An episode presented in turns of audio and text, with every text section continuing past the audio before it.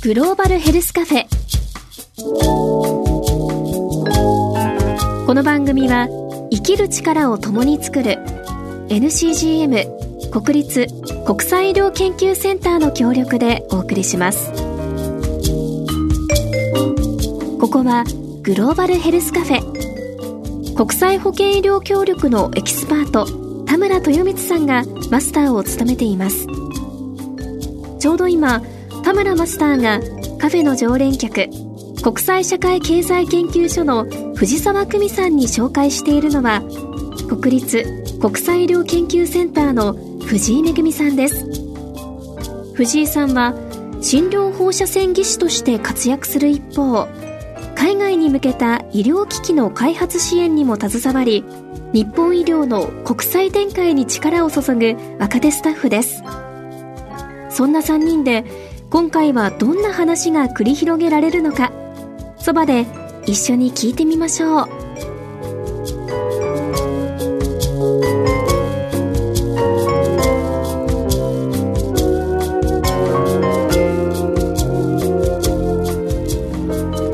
藤沢さん、はい、今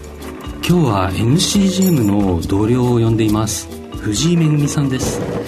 めぐみさんはじめまして。はじめまして。藤沢です。よろしくお願いします。そうこのカフェでマスターにいろんな方ご紹介いただいてるんですけどめぐみさんは診療放射線技師。はい。初めてそういうお職業の方にお会いしたんですけれども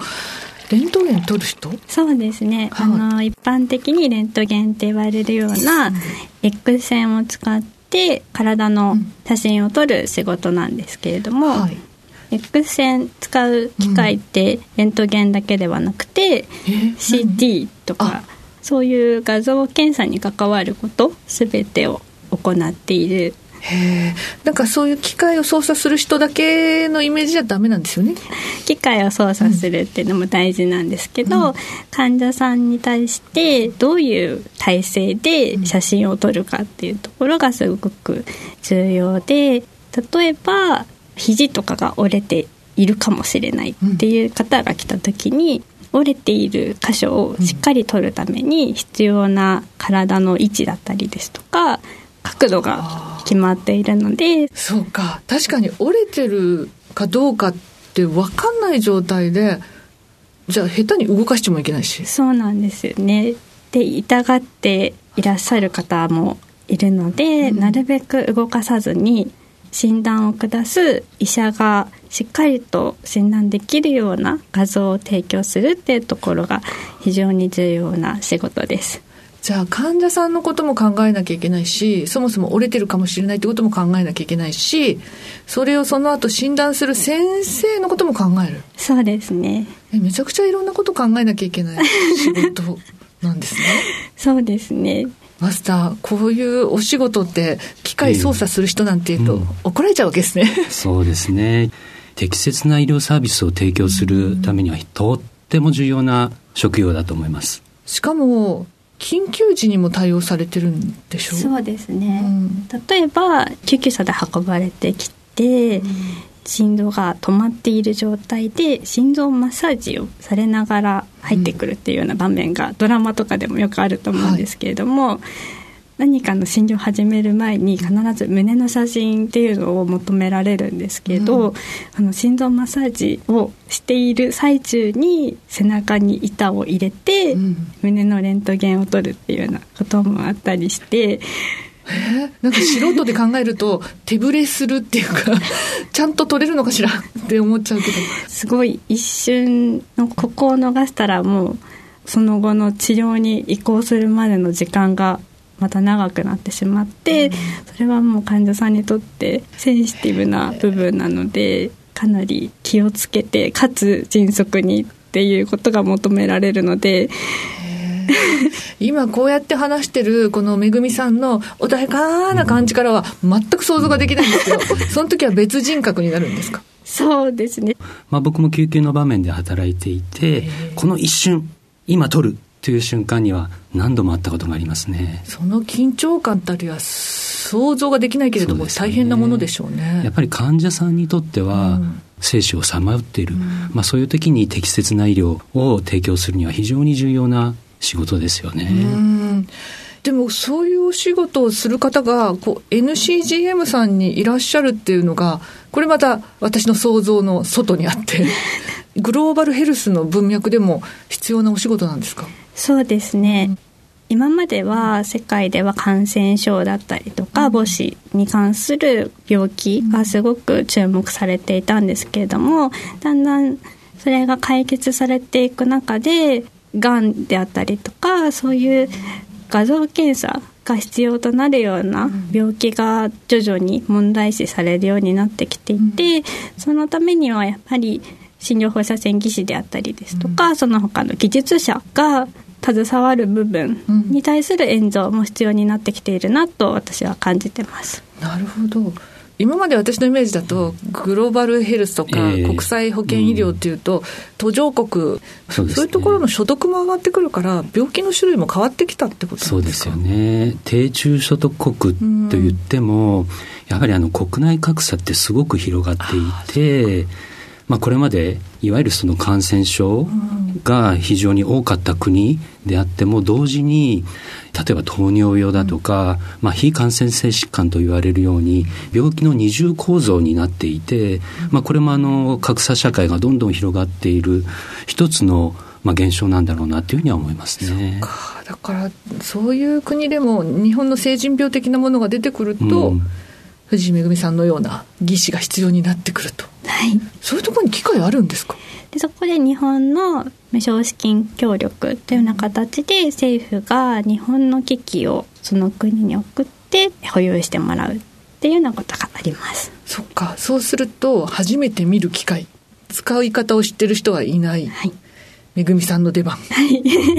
そうですね、うん、私が今行っている医療と国際展開推進事業って言われるような途上国に医療技術を支援するっていうような事業がありまして、機械はその国にあって、その病院に確かにあるんだけれども、それを使える技術者が成長できていないがために患者さんに還元されていないっていうことが今問題になっています。うん教えるってことをしに行くんですか？そうですね。実際に今年はエジプト、ええ、キューバ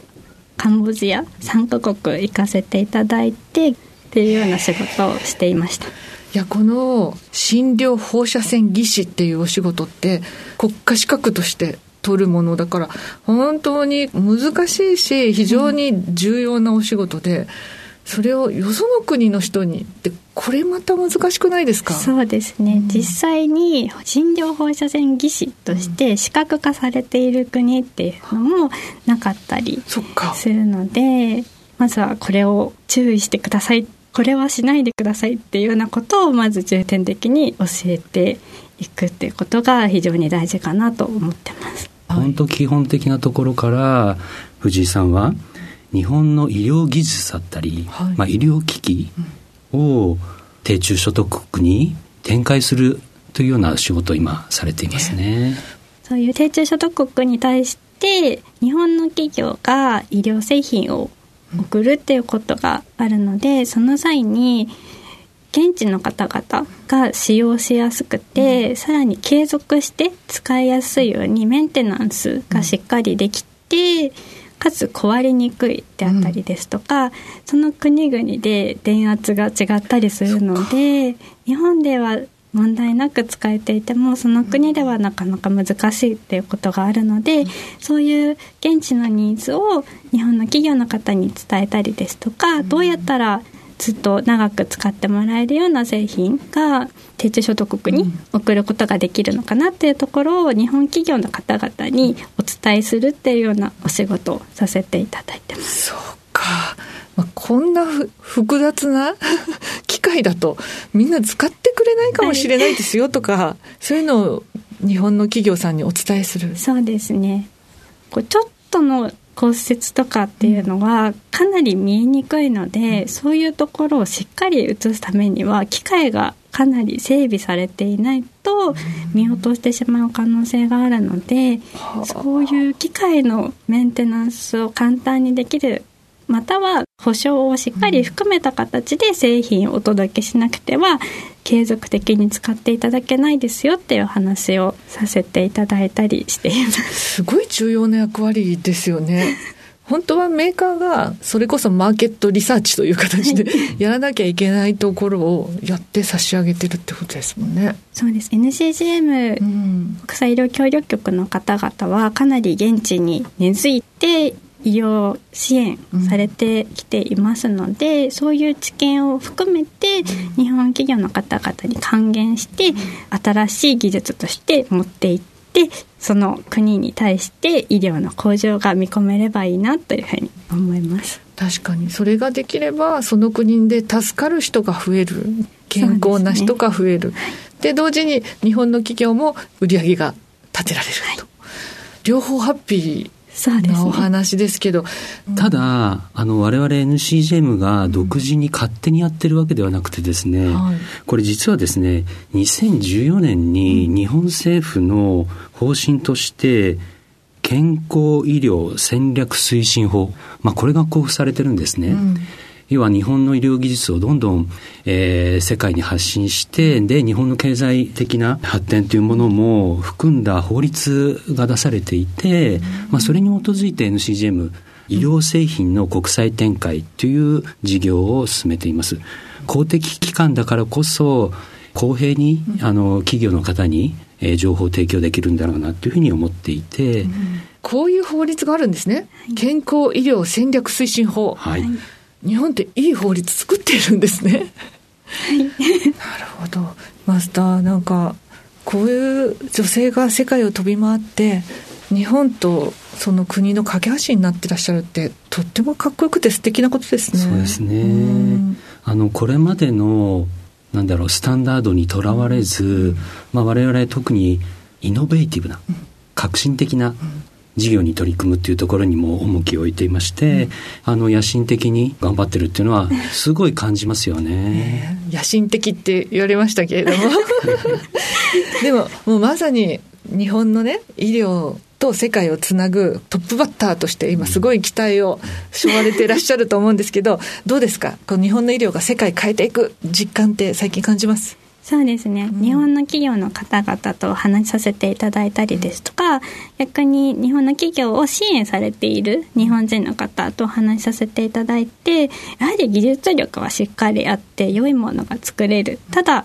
その国に合っていないだけで長く使っていただけないっていうことがあったりするっていうのをしっかりと認識できたので、日本の技術としては負けていなくて、あとはもう少しその国のニーズに合わせられれば日本の医療機器であったりとか日本の医療技術に対してもですねその国に合わせてその国の方々たちにも考えていただきながら新しい方法を一緒に考えていくっていうのが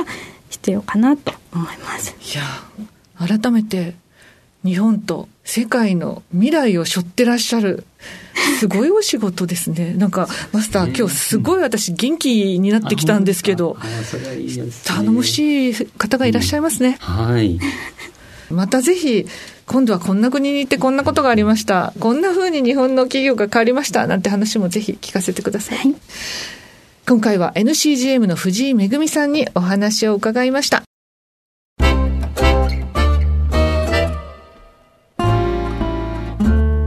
それではまたリスナーの皆さんからのメッセージをご紹介したいと思うんですが、はい、前回は前マスターの明石マスターにご登場いただいてものすごいたくさんメッセージがそうですね。懐かしいみたいな。はいありがとうございます。ありがとうございます。少しご紹介したいと思います。まずはですねえしろちゃんさん兵庫県からですね明石前マスターのお元気でご活躍されている様子をお聞きして安心するとともにモンゴルの医療事情の大変さを知り国際医療についてもっともっと理解が広まっていかないといけないなと改めて思いました。ということですね。ありがとうございます。そしてパンペルさんから、はい、鹿児島県からですねマイナス30度の世界に驚きました一般企業に勤めていますがマスターのリーダー論素敵だなついていきたいなと思いました。っていうことですね、ね、あの明石マスターがリーダー論語られるとは思ってもみなかったそうですね。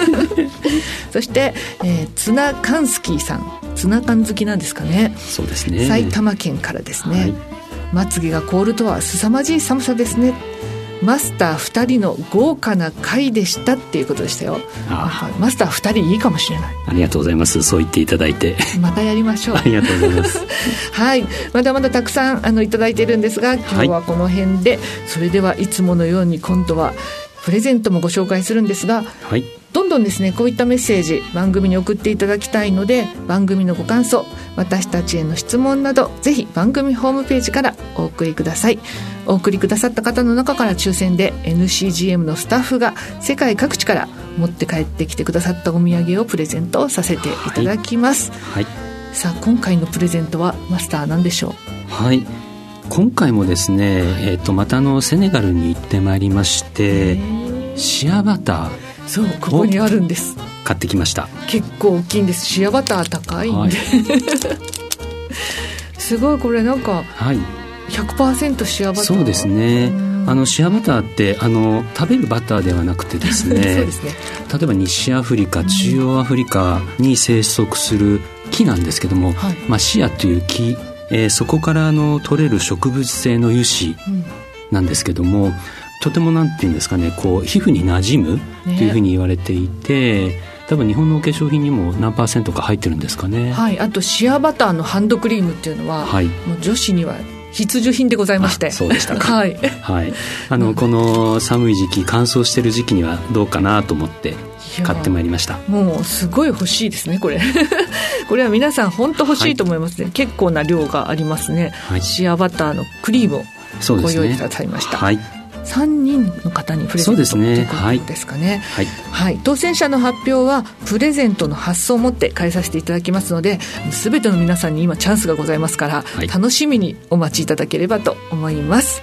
はい、さあそれではマスター皆さんにですねメッセージをお待ちしてますよ。っていうこととまたねっていうことをフランス語で締めていただければと思います。はい。それではメッセージをお待ちしてますっていうのをフランス語で。Nous attendons votre lettre. Merci こいいんですよ。私もフランス語でって台本に書いてあるんですけどメルシーありがとうございました。ありがとうございました。